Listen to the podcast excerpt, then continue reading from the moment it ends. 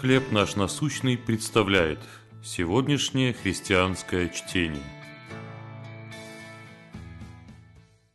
Операция с молитвой. Вторая книга Паралипоменон, двадцатая глава, третий стих. Иосафат обратил лицо свое взыскать Господа. Моему сыну потребовалась ортопедическая операция. Пожилой хирург заверил нас, что за свою жизнь он помог тысячам пациентов с такими же проблемами.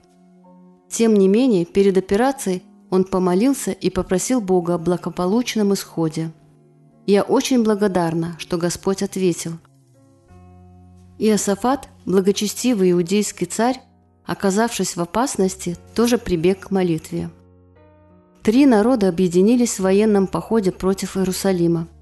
И хотя Иосафат правил уже больше двадцати лет, он решил обратиться за помощью к Богу. «Мы воззовем к тебе в тесноте нашей, и ты услышишь и спасешь», – молился он. Кроме того, он просил Бога о водительстве. «Мы не знаем, что делать, но к тебе очи наши». Смиренный подход Иосафата к решению возникшей проблемы открыл его сердце для Божьего участия, которое проявилось в форме пророчества и сверхъестественного вмешательства. Сколько бы опыта у нас ни было, молитва о помощи производит в нас святое упование на Бога. Она напоминает, что Господь знает больше нас, и Он управляет всем в мире. Она приводит нас в такое состояние, в котором Господь окажет нам помощь и поддержку, каким бы ни был окончательный результат. Как молитва помогла вам? В решении какой из текущих проблем она может вам помочь?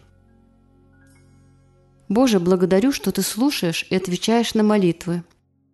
Я поклоняюсь Тебе, всезнающему и всемогущему Богу. Помоги мне во всех испытаниях сегодняшнего дня.